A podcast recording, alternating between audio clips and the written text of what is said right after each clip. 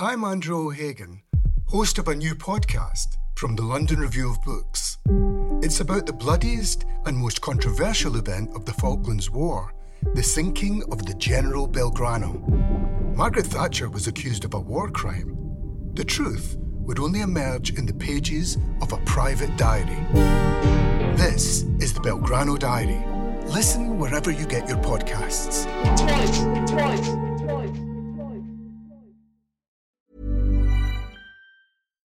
One size fits all seems like a good idea for clothes until you try them on. Same goes for healthcare. That's why United Healthcare offers flexible, budget friendly coverage for medical, vision, dental, and more. Learn more at uh1.com. Welcome to the London Review Bookshop podcast. To find out about our upcoming events, visit londonreviewbookshop.co.uk forward slash events. And I'm going to ask Catherine to start with a short reading. So I'm going to read a little bit from the first um, few pages. In the awful, wearying months in which Harvey Weinstein's ritualistic mistreatment of women was being recounted daily in the media, I found myself, like so many others, wondering and talking about the men in my life ex boyfriends, ex stalkers, ex harassers, ex gropers. My friends and I looked back, fitfully, in agitation, at the things we had endured the things we had kept silent about, and we looked around at the things that were bothering us now. Throughout the autumn and winter, we told and retold stories, seeing them in a new light, gently mentioning things we knew about one another's lives, murky memories, events we had not mentioned for years. We talked with a renewed anger and frankness, a renewed sense of permission in so doing, and perhaps too a renewed sense of simplicity. We were questioning all the men in our lives, all the forms of patriarchal power, but we rarely spoke about our fathers. Soon after the allegations against him were published, Weinstein's wife, Georgina Chapman, announced she was leaving him. I kept thinking, what about his children? You can, at least in principle, leave a husband, but you can't leave a father. In her poem Sunday Night, Sharon Olds describes her father during family meals in restaurants putting his hand up a waitress's skirt if he could hand, wrist, forearm. Olds notes that she never warned the young women. Whoop, he would go, as if we were having fun together. She fantasizes sticking a fork in his arm, hearing the squeak of muscle, feeling the skid on bone. Sometimes, she writes, I imagine my way back into the skirts of the women my father hurt, those bells of twilight, those sacred tented woods. I want to sweep, tidy, stack, whatever I can do, clean the stable of my father's mind. Sharon Olds' project is reparative. She wants to heal the wounds her father has inflicted. She wants to use language to restore dignity and pleasure. Can words rewind time, undo harms? We might wish they could, but who are we when we make this attempt? Who are we writing as? Contemporary feminism has re embraced thinking about the big ideas capitalism, work, care, and the concept of patriarchy is having a resurgence. In the waves of marches after Donald Trump's inauguration, it is featured heavily on banners. It circulates widely in highly Instagrammable commodities on t shirts, mugs, tote bags, it's rolling around the mouths of pundits, commentators, and politicians. It's made a public comeback. But for all the talk of patriarchy, has feminism forgotten about fathers? Fathers and the heterosexual family more widely are held in thrall. The relentless mawkishness of corporate advertising, whether for washing up liquid or mortgages, features often childlike, cartoonish family figures, dazedly embracing the requisite familial milestones marriage, fond exasperation with muddy children, the family car, signing on the dotted line. And the cult of the family has extended beyond the heterosexual, not least because the right to a family life has been so cruelly forbidden to so many. The fight for equal marriage and equal parenting rights, the fight for equality and citizenship, is necessary and urgent. Yet, as Garth Greenwell has put it, fighting for these rights of citizenship comes with a risk the risk that queer lives are translated into value that can be understood and approved of by people who hate queers. These days, sentimental dads get a lot of cultural cachet. New fathers, misty eyed, proclaim their feminism when they first hold their newborn baby daughter. Overnight, they're transformed into heroic defenders of women's rights, though this is a defense that blurs into a defense of their daughter's purity. It relies, in other words, on an identification with a predatory masculinity that a father knows but now disavows. He sees into the dark soul of masculinity now that he loves a creature he realizes is vulnerable to its violence. And the adulation a father receives when he does the mundane, relentless work of parenting, when he helps with the children or babysits them, reveals how ordinary acts of parental work and care add a glow of sanctity to a father while passing unnoticed because expected in a mother. A hands on mother is a mother, the statement is a tautology, while a hands on father is a saint. We love a good daddy.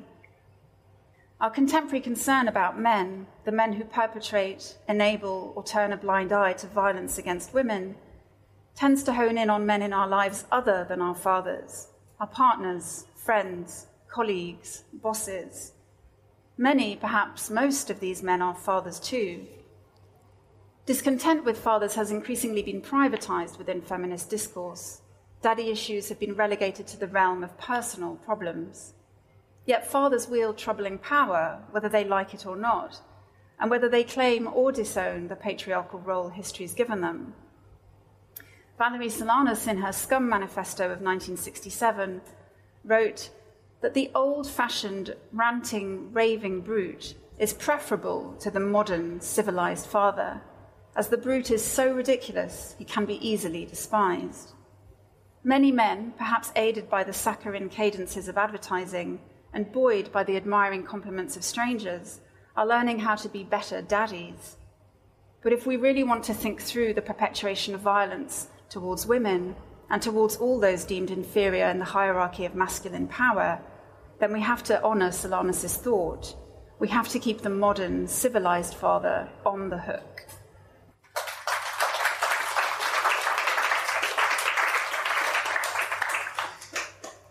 It's interesting that the household gods of your book, Freud, Winnicott, and, and the others, are also deeply familiar to me and part of my own writing practice.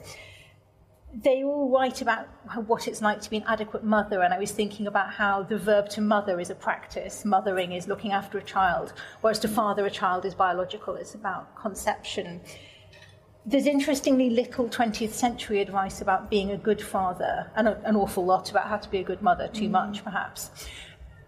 Where are we now with this? I was thinking about Weinstein, Me Too. What is the relationship between these, the idea of toxic masculinity, which is very current for us, and the daddy issue?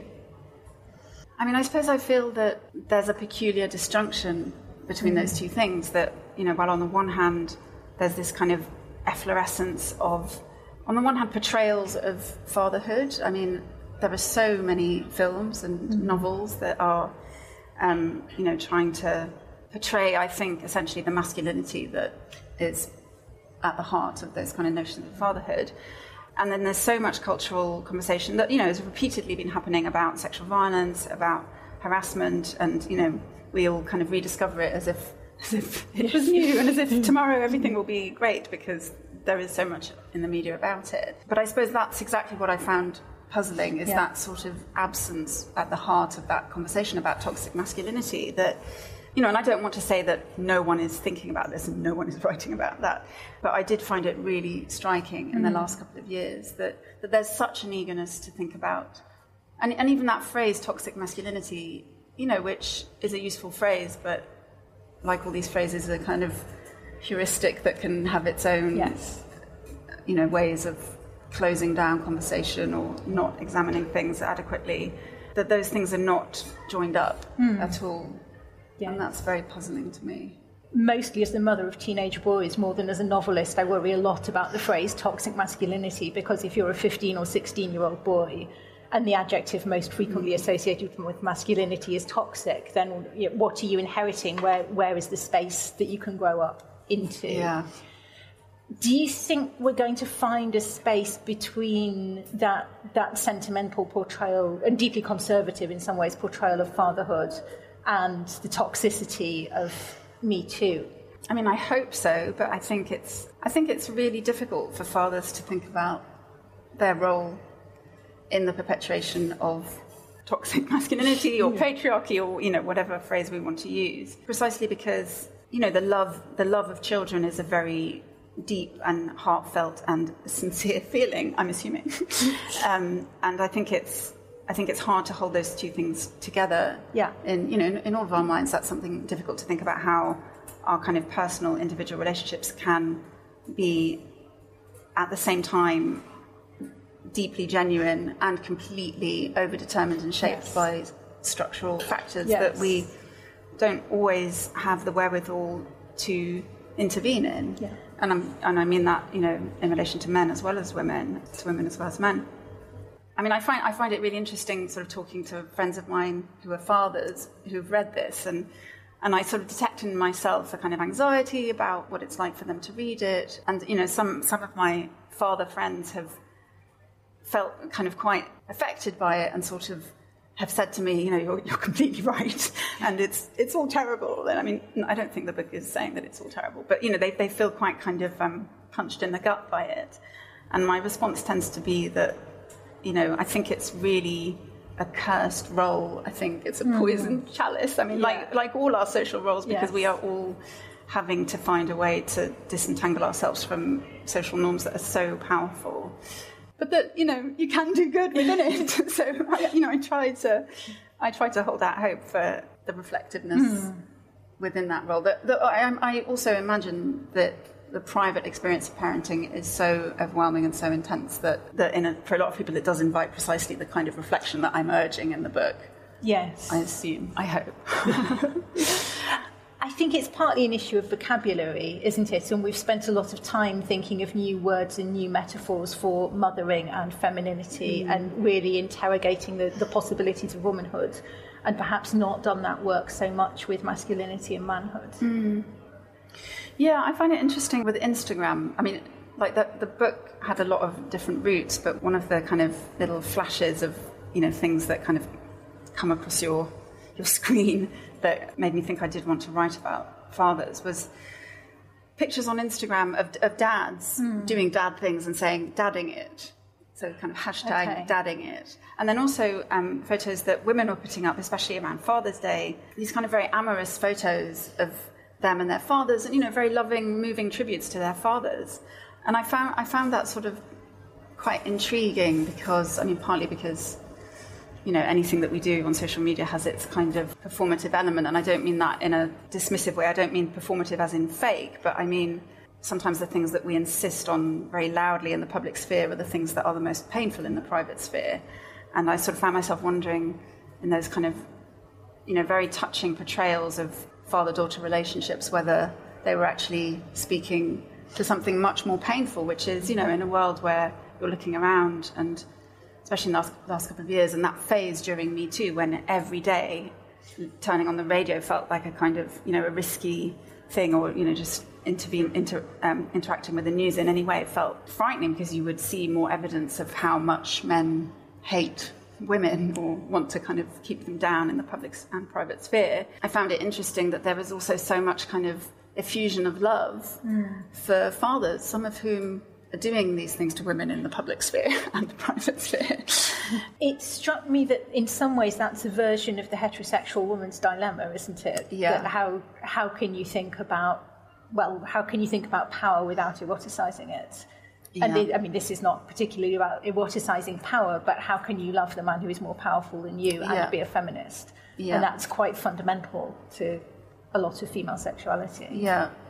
Yeah, and that's definitely something I wanted to explore in the book as well. Was that, especially given the, the sort of um, post Me Too, just just the way in which these you know terms are circulating so much in the public sphere now, in a way that they really weren't five or ten years ago, or you know that it's so much more possible to make reference to things like sexual harassment um, since the stuff that's happened in the last two years. I sorry, I've, I've blank on what Sorry. that was you said. I was thinking, well, in relation to fatherhood, thinking about Yes. kind of personal And personal love and yeah. the, the structural problems and how that relates Yeah. to the problem with heterosexuality yeah, so I was, and power. I was thinking a lot about um, about anger and about the sort Hmm. of rage that a lot of uh, us, I think, were feeling at the time, and you know, feel in general about uh, the way the world is going. And I was trying to figure out, you know, my own individual relationship to that anger, and thinking about the kind of, in a way, the, the fantasy of of like ejecting these toxic men from the workplace, and you know, people getting sacked or resigning or and that, that those experiences can be so gratifying as Yes. a woman when you, you feel like okay finally somebody who has been really horrendous towards women is you know is getting his comeuppance and it and it can it can be really gratifying to see the kind of bad man you know meet his downfall but I was also aware that there's some, there's something there's something kind of splitting that goes on in one's mind in relation to that. If if you have any kind of relationship to a man, which you know lots of people do, like either as partners or as fathers or relatives or whatever it is, that you know some of whom you love very much. So I was interested in that question of um, how to try and put those two things together and not not separate them out so kind of neatly because again I feel like that's something that happens in the kind of public discourse about these things that you know we're all quite understandably feeling very righteous about how men like Weinstein shouldn't be allowed to have that kind of power. But at the same time how do you negotiate your own anger towards you know the category of men who do enjoy certain privileges um, in relation to women in you know in a way that doesn't split off your own feelings of love and your own feelings of hostility which is where the book you know begins to be an exploration of the relationship between love and hostility in kind of infant development and the rest of life It's interesting that that narrative comes from Winnicott because most of you probably know Winnicott's idea that the mother needs to be able to withstand the child's aggression. Uh, you know, you have to survive your, your child's rage with you and, and return it. It's interesting that we don't have a model for that that involves fathers or men. There's no sense that men have to withstand their own destruction. And I know Winnicott says anybody can do this job, but actually he's, he's always talking about mothers, and it's certainly been received by the wider culture as a comment about motherhood rather than parenthood. Yeah, yeah, and I and I think there's something kind of curious and um, just kind of you know noteworthy about the fact that I've written something about fathers that features so heavily psychoanalytic thought about mothers, and, that, and that is also interesting. I mean, it speaks to that kind of absence in a way um, in the in the literature, perhaps, but um, but also that you know that a lot of the psychoanalytic literature on early parenting and on development is, of course, stuff that we can you know apply to different areas of our lives and different individuals in them because you know we never we never see anyone as they are. We always see them through the fog of our parents. But yeah, I do I do find that really interesting that there, there, there's so much interesting literature on the uses of anger in women. Hmm. I mean, there are so there are so many self help books that that sort of focus on sort of harnessing one's rage and you know channeling it into appropriate kind of social outlets and, or into ambition and like Harriet Lerner's book from the 60s maybe. Was such an important book in that sense. But obviously anger features so differently for men and women Yes. and is, are experienced very differently and are met with very differently in the kind of in the social world yeah i mean I, your question makes me think it would be interesting to kind of flip Yeah. that question and Yeah. think about you know what would a version of this book look like that was about men reckoning with with their hostility also their hostility to their mothers Yes. that they have to kind of overcome in order to be socially functioning beings or not Yes, because we're always scared. Male anger is frightening. I mean, I think men, but probably men more than women these days, have uh, have reason to fear male anger. I mean, thinking about mm. rates of assault on young yeah, young men are perennially vulnerable to male violence. Women's anger is not frightening in the same way. It might be funny or they might be crazy, but it's not. It's not fundamentally threatening. Yeah, and also I guess the way in which it intersects with race in the sense that like the anger of the Trump supporters is also deeply threatening to Yes. non-white anyone. Yes. And I'm thinking also now about the psychoanalytic tendency to construct. I think about the father as narrator, the father as storyteller. You quote Virginia Woolf saying of Leslie Stephen that it would have been so much easier if he'd been able to say, I am jealous rather than you are selfish mm-hmm. when his when when Stella yes. was getting married and leaving home. Yes. Yeah. His stepdaughter. Um, so he, Leslie Stephen is very controlling at that point, wants, wants Stella not to get married, holds it up for months, I think. And Virginia Woolf makes this lovely observation that it would have been better for everybody if Leslie Stephen had been able to say, I am jealous, rather than you are selfish. And I was thinking about how many of the psychoanalytic writers that you're interested in here are about storytelling by the father. It really understand understand the family as a patriarchal narrative, which of course it is, but in terms of writing and fiction, that's quite interesting. Mm. And I was thinking then about genre here that you're roaming spectacularly from Instagram to the Archers through popular films and into fiction. From an academic point of view, that's quite a brave thing to do to put Ivanka Trump next to literary fiction.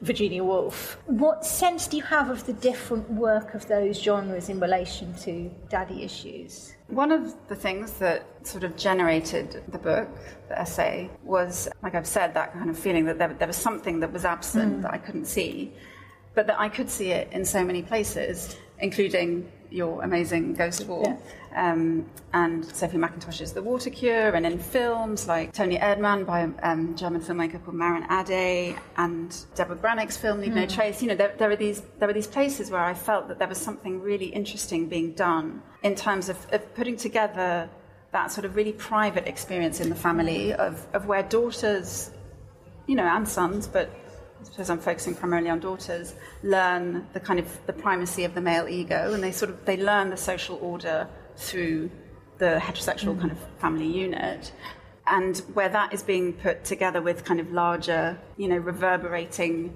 daddy roles, yes. you know, patriarchal roles. Yes. So in you know in Ghost Wall, one of the things I found so interesting was the way in which that you know incredibly domineering father is seems to me using a kind of fantasy of purity to dominate his daughter and his wife, but also to legitimate a sort of xenophobic yeah. uh, view of the world. So where you know where the idea of boundaries and walls and the kind of the original state from which we spring are doing like really really important motivating work in both misogyny and racism. So yeah, so the kind of the journey of the book was kind of thinking, oh, there's this thing that I'm not I'm not seeing. I don't know where to see it, but I was I was seeing it in places that you know were fictional. Mm. Um, I think we're doing kind of really interesting feminist sort of philosophical thinking yes. without being you know without doing doing feminism in a sort of you know yeah. self-conscious label sort of yeah. wearing way. I was wondering, thinking about Freud and the, the history of fiction, the history of parenting how far one could suggest that fiction is actually one of the tools for, for switching that narrative focus away from the daddy. Mm-hmm. Because if we go back to the 18th century, Wollstonecraft, Burney, the beginnings of Austen, those novels are largely, and this is a huge generalization, but largely about the narratives, narratives of daughters, the narratives of young women. Mm in a way that seems oddly harder to do in non-fiction. I mean, I always think when people you know, ask a, a, variant of the question of how does it feel to be a woman writer or how does it feel to be a woman novelist, well, women have owned, fic, you know, have owned English fiction from the very beginning. It, it's belonged to women from its inception in the 18th century. So I was wondering how far the work of fiction here might be radically different from the work of non-fiction psychoanalysis mm. essays. That's a really interesting question. I mean, I write nonfiction, mm. but I suppose I, you know, as you were saying, like I'm, I'm using, I'm always using a real range of sources, you know, from the high to the lowbrow. I suppose that the way in which that question kind of poses itself often for me is, is the question of being a woman writer writing sort of personally yes. in some way. So, you know, this book is every book is personal as far as I'm concerned. Every book is about its author in some way. And this one doesn't talk specifically about my family or my father. Yeah. It's you know suffused by personal interests, but it's not autobiographical or it, or it doesn't sort of explicitly talk about my own life.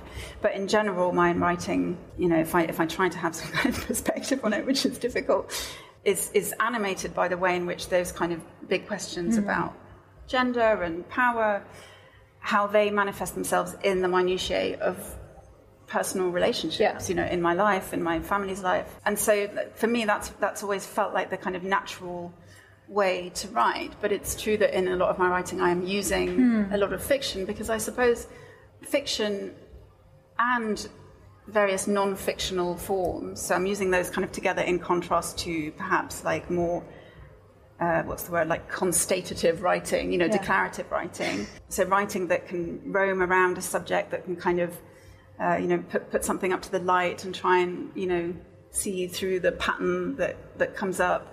That kind of writing is often a much richer place to explore mm. questions of, of power and structures because sometimes it's easier to evoke something through a pattern than it is to describe yes. it. I mean, yes, there's a reason absolutely. why a lot of academic writing is really difficult to read. It's because it's difficult to describe the world in declarative sentences yes. without it becoming quite cumbersome. yeah, absolutely. So I was thinking reading Unmastered, and I, I, was wondering about teaching it because I teach a module on gender, feminism, sexuality, mm-hmm. and, and romance. Fiction. I mean, romance fiction is broadly conceived. I'm talking Austen and Bronte, not Jilly Cooper. Mm-hmm. Um, but I was thinking about how much time we spend there talking about the erotics of power and whether we can separate sexuality from power, and thinking about how directly Unmastered addresses that and it seemed to me that part of what you're doing when, when you write about writing here as well as in your own writing is thinking about the the role and the power of writing to do do that work of refining and separating and looking. And you've got that lovely Foucault quote at the beginning of Unmastered about I did write it down because I thought you might not have Unmastered with you um, I can't remember it now, so long ago. I don't remember the quote. Yes, you forget books as time goes by. You say, one goes about telling with the greatest precision whatever is most difficult to tell.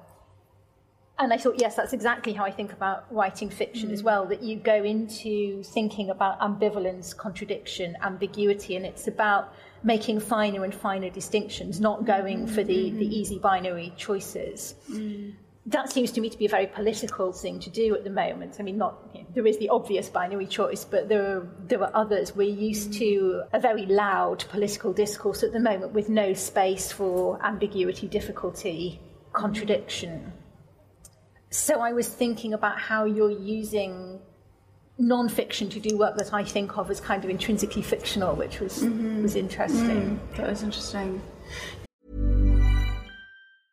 A lot can happen in the next three years. Like a chatbot may be your new best friend. But what won't change? Needing health insurance. United Healthcare Tri Term Medical Plans are available for these changing times. Underwritten by Golden Rule Insurance Company, they offer budget friendly, flexible coverage for people who are in between jobs or missed open enrollment. The plans last nearly three years in some states, with access to a nationwide network of doctors and hospitals. So, for whatever tomorrow brings, United Healthcare Tri Term Medical Plans may be for you. Learn more at uh1.com. Many of us have those stubborn pounds that seem impossible to lose, no matter how good we eat or how hard we work out. My solution is PlushCare PlushCare is a leading telehealth provider with doctors who are there for you day and night to partner with you in your weight loss journey. They can prescribe FDA-approved weight loss medications like Wegovy and Zepbound for those who qualify.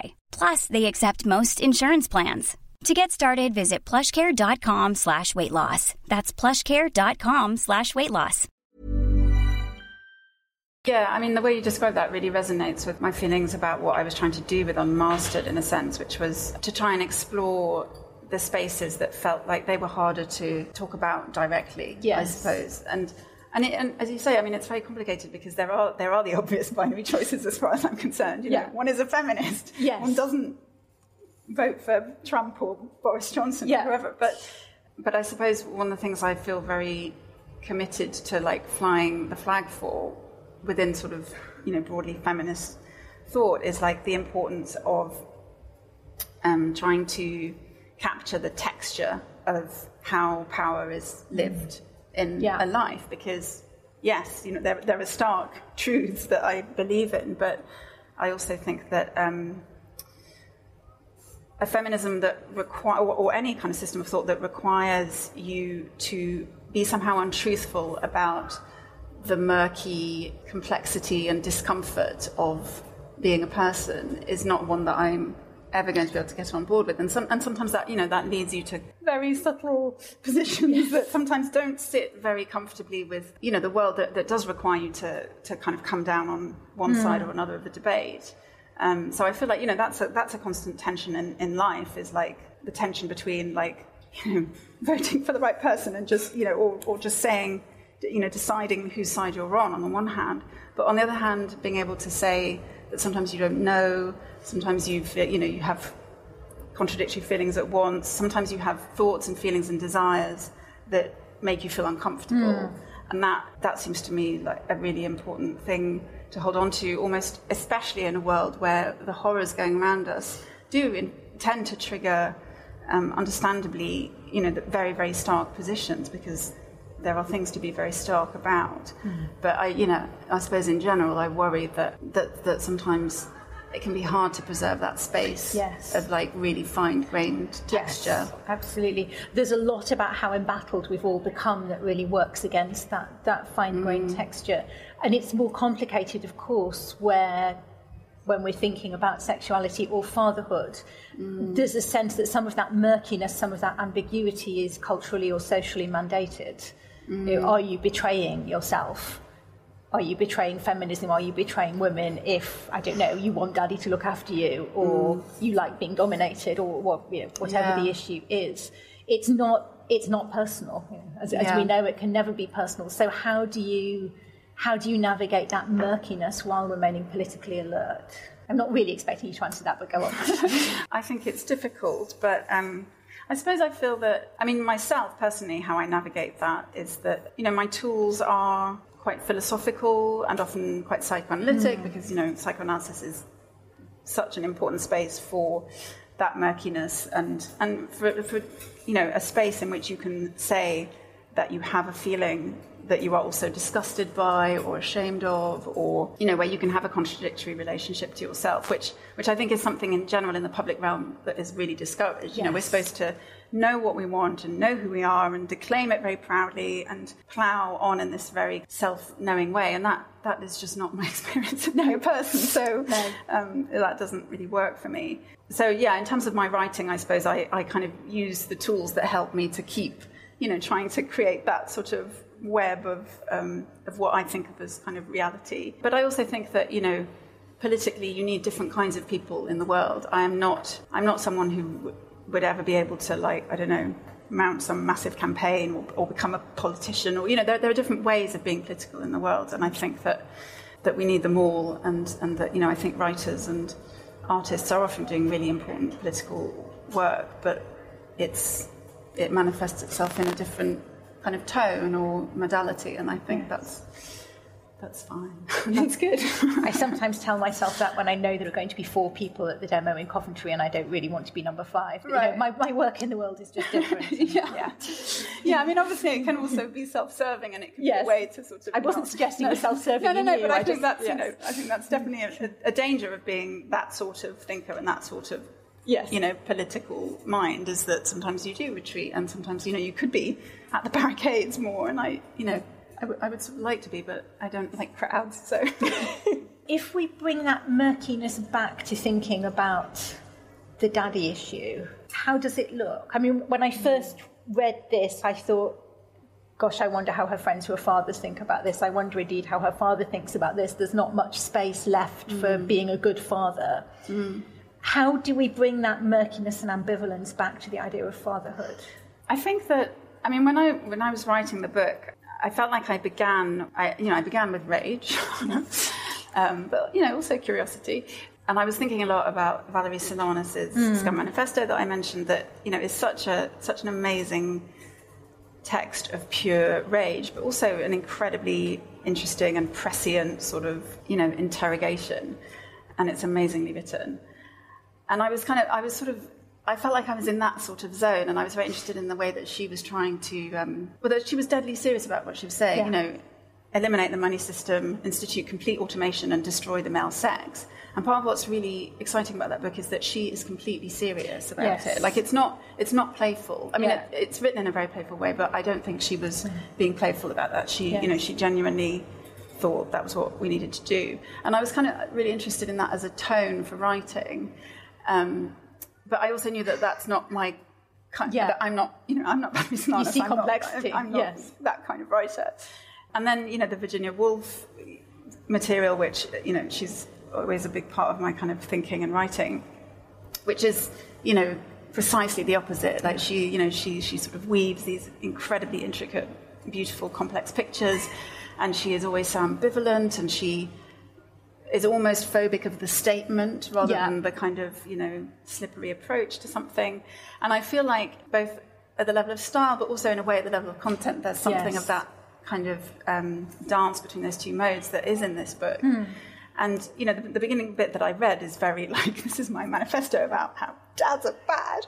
And obviously, obviously, I don't think all dads are bad. I, I felt that uh, in the process of writing it, I, I also really began to grapple and to, and to try and want to try and put on the page a feeling of grappling with, of course, the fact that you never have a pure feeling. At least I don't. I never have pure um, rage or pure hostility or pure anger towards. You know, we're, we're made angry by the people that we're invested in or people that we love. And so I was interested in kind of opening up the book towards that sort of reckoning with the fact that, you know, I feel a great deal of anger towards the way in which men mistreat women in the world, you know, private and public level. But I also feel love for a lot of Yes. men. And, um, and I suppose I was, you know, using the psychoanalytic material partly to, to try and kind of capture that texture and to try and make the case that not only is the expression of rage important purely for the expression of rage, but it's it's an important part of being able to have a real encounter with the other. Yeah. So only when, I mean, as you were saying kind of earlier on, you know, the, the Winnicott idea that it's only through the, the kind of management of hostility and rage that the relationship between the infant and the mother can flourish and enable the child to become a person mm. in a way. And I think in this, what I'm trying to make the case for is that in order to fully experience our own kind of subjectivity and personhood, we have to reckon with that anger and you know examine it from all sides. But we also have to express it to the mm-hmm. men in our lives that we love because if we don't do that, we're not having a kind of real encounter with them because all we're doing is echoing, you know, mirroring their narcissistic fear that we hate them. So mm-hmm. paradoxically, to say, you know, I hate you or I feel rage towards you is one of the steps that you have to take in order to be able to kind of fully see each other. That when I think about men in my life, I think partly about my sons, to whom I would not Yes. want to say Yes. that. I mean, you know, there are, there are responsibilities that go in one direction. Yeah. So you're thinking about making making a space for the healthy expression of hostility as the basis Yeah. for better relationships. Yeah. Do you see any of those in film or literature? And the examples in the book are beautifully analysed ones of dysfunction and discomfort.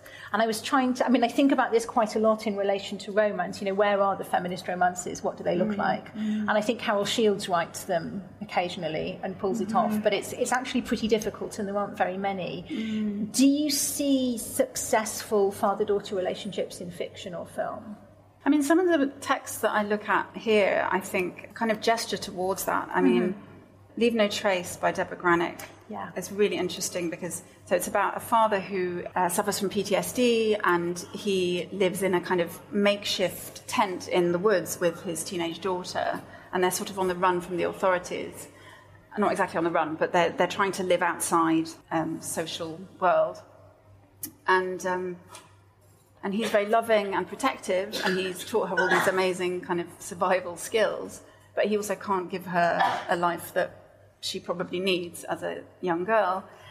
And the kind of arc of the film is that she she realizes that, and she is sort of able to say that to him. Hmm. So she she feels you know huge tenderness and compassion for his suffering, but ultimately she moves away. And I felt that in Ghost Wall there's a really beautiful movement there as well, where you know this kind of terrible scenario between the father and the daughter ends with a kind of like note of a feeling of, of flourishing that you know for, hmm. sometimes you have to reject the family in order to become Yes. the person that you need and deserve to be. And in leave no trace i thought that was very it was very beautifully rendered because it was an acknowledgement of her love at the same time as an acknowledgement of her being failed as a child by her parent. And being able to say that and hold those two things together you know i know that you love me i know that you have failed me i know that you've probably failed me because you were failed because everyone is failed by their parents Yes. there's no such thing as perfect parenting everybody fails at it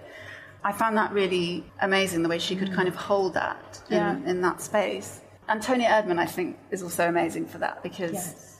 there's so much kind of aggression between the father and the daughter in that film, but it's aggression that is linked to playfulness and to kind of the, the wearing of masks and the kind of performing of certain roles. And it felt that that film was such a kind of perfect Winnicott film because it, it was about how play is is where you can kind of grow, mm. and also that being able to express your hostility and being able to to sort of see one another is the only way that you can resolve the completely inevitable feelings of you know anger that one feels in one's family.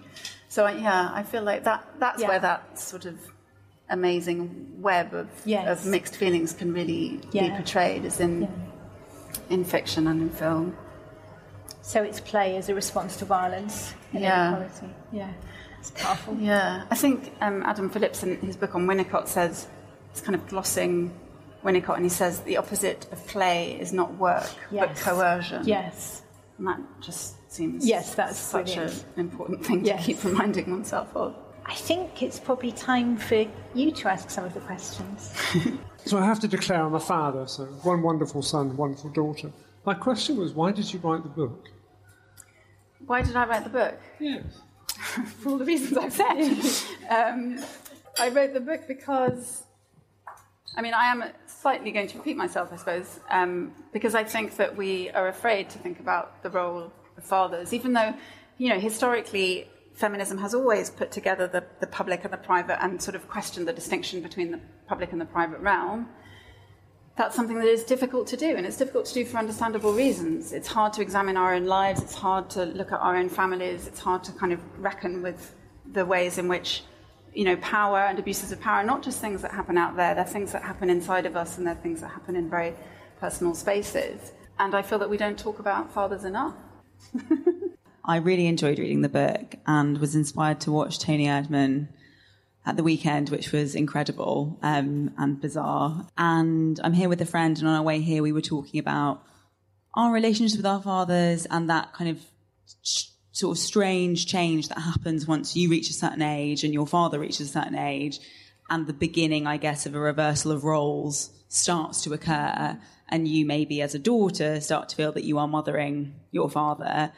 And I was really struck when reading the book that lots of the thinking that you're doing about fathers speaks to either very early child development or to a sort of teenage, young female to father relationship. So I was wondering about whether you had thought about the kind of the, the life moment of being a daughter to a father and a father who's aging. Yeah, that's really good. It's a really good question. There's a, um, I think I used it in the book. There's um, a book by Susan Bordo, who's a philosopher and a kind of historian of philosophy. She wrote a book a while ago called The Male Body, uh, that's about gender, but it's largely written through a sort of story about her own father. And there are really beautiful descriptions in that book of all the different stages. So her her kind of adoration of her father as a child, um, her fear of him as she was growing up because he was a pretty kind of domineering man. There's the kind of like primal scenes where you know he bursts in into her bedroom because he thinks she's you know with a boyfriend. Um, so she writes really interesting about that kind of you know the girl's emerging sexuality and the father's anxiety about that. That I write a lot about in here. Um, and then she also talks incredibly tenderly and beautifully about seeing her father age and, and wither, and she's sort of tending to him in his last days. And it's it's fascinating, partly because it, she then reflects on the mothering role that she's, uh, you know, then having towards him, but that also for her, it's this is one of the things I really love about that because she's unafraid to kind of talk about the, you know, the, the strange, troubling connotations of all all our relationships. You know that that different forms of love are not that far away from one another. So she talks about actually the feelings of kind of romance and and and love that she feels towards her frail father, who she also hated for a long time in her life because he was, you know, frankly violent. So it's a book that looks at just the, the kind of blurred boundaries of, of those different moments of a love relationship, and it, it's really wonderful. I can't recommend it enough. But yeah, I mean, you're right that you know primarily I'm interested in fathers and daughters when the daughters are, are young women, partly because I'm interested in how, in the ways in which the kind of the tropes of fatherhood that we see in so many films and so many TV programs of the father protecting the daughter and being a good father, they may be genuinely felt. You know, I'm not saying that those fathers don't genuinely love and want to protect their daughters, but I make an argument that at work in that is also the kind of display and the kind of reification of norms of masculinity, which involve denying women's own sexual agency and being threatened, in fact, by female sexuality, such that the father has to not just protect the girls from all the terrible men out there who, you know, she does need protecting from, but that is also trying to kind of deny the girl her own kind of autonomy and subjectivity. To a degree, any parent has to exercise a degree of control, discipline, power. One tries to be very well meaning um, in, in, dealing with children. I'm very conscious of the fact that uh, even when you're very well meaning with your child, you uh, sort of screw up on things all the time. Mm-hmm. Uh, I would just be quite interested, if it's not a crude question, to ask for your top tips. I mean, you've obviously, without wanting to turn it into a self help session either, but um, I mean, you mentioned one about, you know, being able to perhaps sit, sit comfortably with uh, a daughter developing her sexuality. So that might be one, but uh, I'd be interested because it's just so normal that even well-meaning we uh, go wrong. I'd just be interested to hear um, some of your views. Well, I really don't have tips about anything because I don't think anyone really knows how to live. Um, least of all me. But um, I mean, I, I think it's phenomenally hard to be a parent, and I w- you know I, I wouldn't want to underestimate that for a moment or or minimise that for a moment. I mean, I'm you know I'm reluctant to pronounce, but but I think if there's if there's one thing that I think is really important, certainly in relation to girls, it's to not let our completely justifiable fear of the violence done to women in the world trick us into thinking that that we have a right to push away women's own subjective longings and desires. And I think that's probably extremely hard to do as parents because because the world is terrifying. I mean, it's terrifying for girls and boys, but you know, especially in this kind of moment, it's truly terrifying. I think probably to be a parent. I think there is a lot of harm that's done in the name of protection. And I think trying to keep, you know, mindful about that, all of us, is probably a really important thing to do. But I have no advice. I'll try to keep this short. Um, uh, first of all, thank you for writing this. It's a really important topic, and I think it's closely related to uh, feminism uh, and not just to men, uh, from various perspectives that I won't get into. Uh, one of the things that I think I should mention is that I come from two cultures. So I have this um, ability, you know, space to kind of bounce off different people and different ideas. And I was quite lucky that I was never in that situation where I couldn't talk about my daddy issues. And uh, one of the biggest issues with my father was that he did nothing. Literally, he he he never showed up. He never he never did anything. Now my mom always insisted that we should stay close with him, that we should keep calling him, that we stay, and I was very close to his family until I decided that on, on just my books, simply because all my diplomas are in my father's surname, so I decided on my books I'll use my mom's surname. Apparently this was a big insult to my father. However, every time I complained about my father, I was told the sentence, yeah, he's a man. Uh, as a child, I didn't have uh, uh, an opinion of my own and I didn't really know what this meant. So I simply equated that men are like my father. When I was about 17, 18, Diana just died. And mum and I were watching this program about Diana, and there was a segment how uh, Diana complained to the Queen about Charles's adultery and all that, and the Queen said, "But he's a man." And I thought, blooming from suburbs in, in Bosnia to palace in London, that's you know same sentence repeated. That, that's not a coincidence. This is now you know an issue. Um, so th- that was kind of a similarity. And I said to my mum, you know, why do you want me to find one of these? And my mum said, what you, one of what? And I said, a man. So, you know, we went then into a conversation and then she, we were talking about her father and who actually in my life played the father role. It's just that he died when I was seven, so it wasn't uh, for a very long time. One of the, the other things is that my best friend is similar father issues, so I've always had that as well. So I was never ever, there was never any stigma about, you know, talking about my father, uh, except to my father because I never really wanted to. And one of the issues that I have with the media is, um, every time there is an absent father, he's always forgiven by the child. I have to admit, oh, I mean, yes, forgiveness is fine, but for me to now go after all these years and after everything that I take care of him now in his old age, I don't see it as my responsibility. And I know that I'm being judged on the grounds of that, but that is my life and that is the decision that I'm uh, going to make. So the role that the society has played has actually become worse than the daddy issue because the father was, was there. I kind of uh, learned to live without it and moved on. However, the, the, then the society, the role that the society played in constantly judging and stuff like that. So is your Uh, question about the what I- absent father? Uh, no, no, not the absent father. What I would really like to know, um, you know, after you've done all this, do you think it's easier to define a bad father than a good father? No. I mean, I think I, you know, I use the play, the phrase, you know, bad dads, and I mean, you know, when I was telling people what I was writing about, I was like, oh, I'm writing a book about all the ways in which dads can be bad, you know, or writing about bad dads because it's, you know, a sort of playful way of, of saying I'm right. I'm trying to reckon with, you know, the harms that fathers can do, but you know, I don't really I mean, this comes back to what we were saying about like the, the binaries versus the, the subtlety. You know, I, mostly I think people are not good or bad. I think most people are trying to live their lives, often having dealing with their own traumas and bad parenting themselves. And I, I'm, I'm reluctant to speak in those terms, even though I sort of playfully use them. I don't really believe in good or bad people, except maybe for Donald Trump. But, I was going to say um, there a couple of exceptions yeah, today. yeah, definitely. of, yeah. Yeah, I think it's not really possible to define either of those things. Because we could, you know, if we wanted to, we could all define ourselves as either good or bad. But of course, the truth is more complicated. Of course, we're all just trying to find a way to respond to the intractable experience of being a person.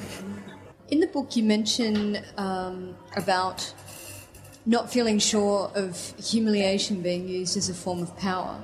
Mm-hmm. And I thought this was really interesting um, in relation to the Virginia Woolf um, comment of the shift from jealousy to selfishness, Mhm. and perhaps how that might relate to um, humiliation and vulnerability.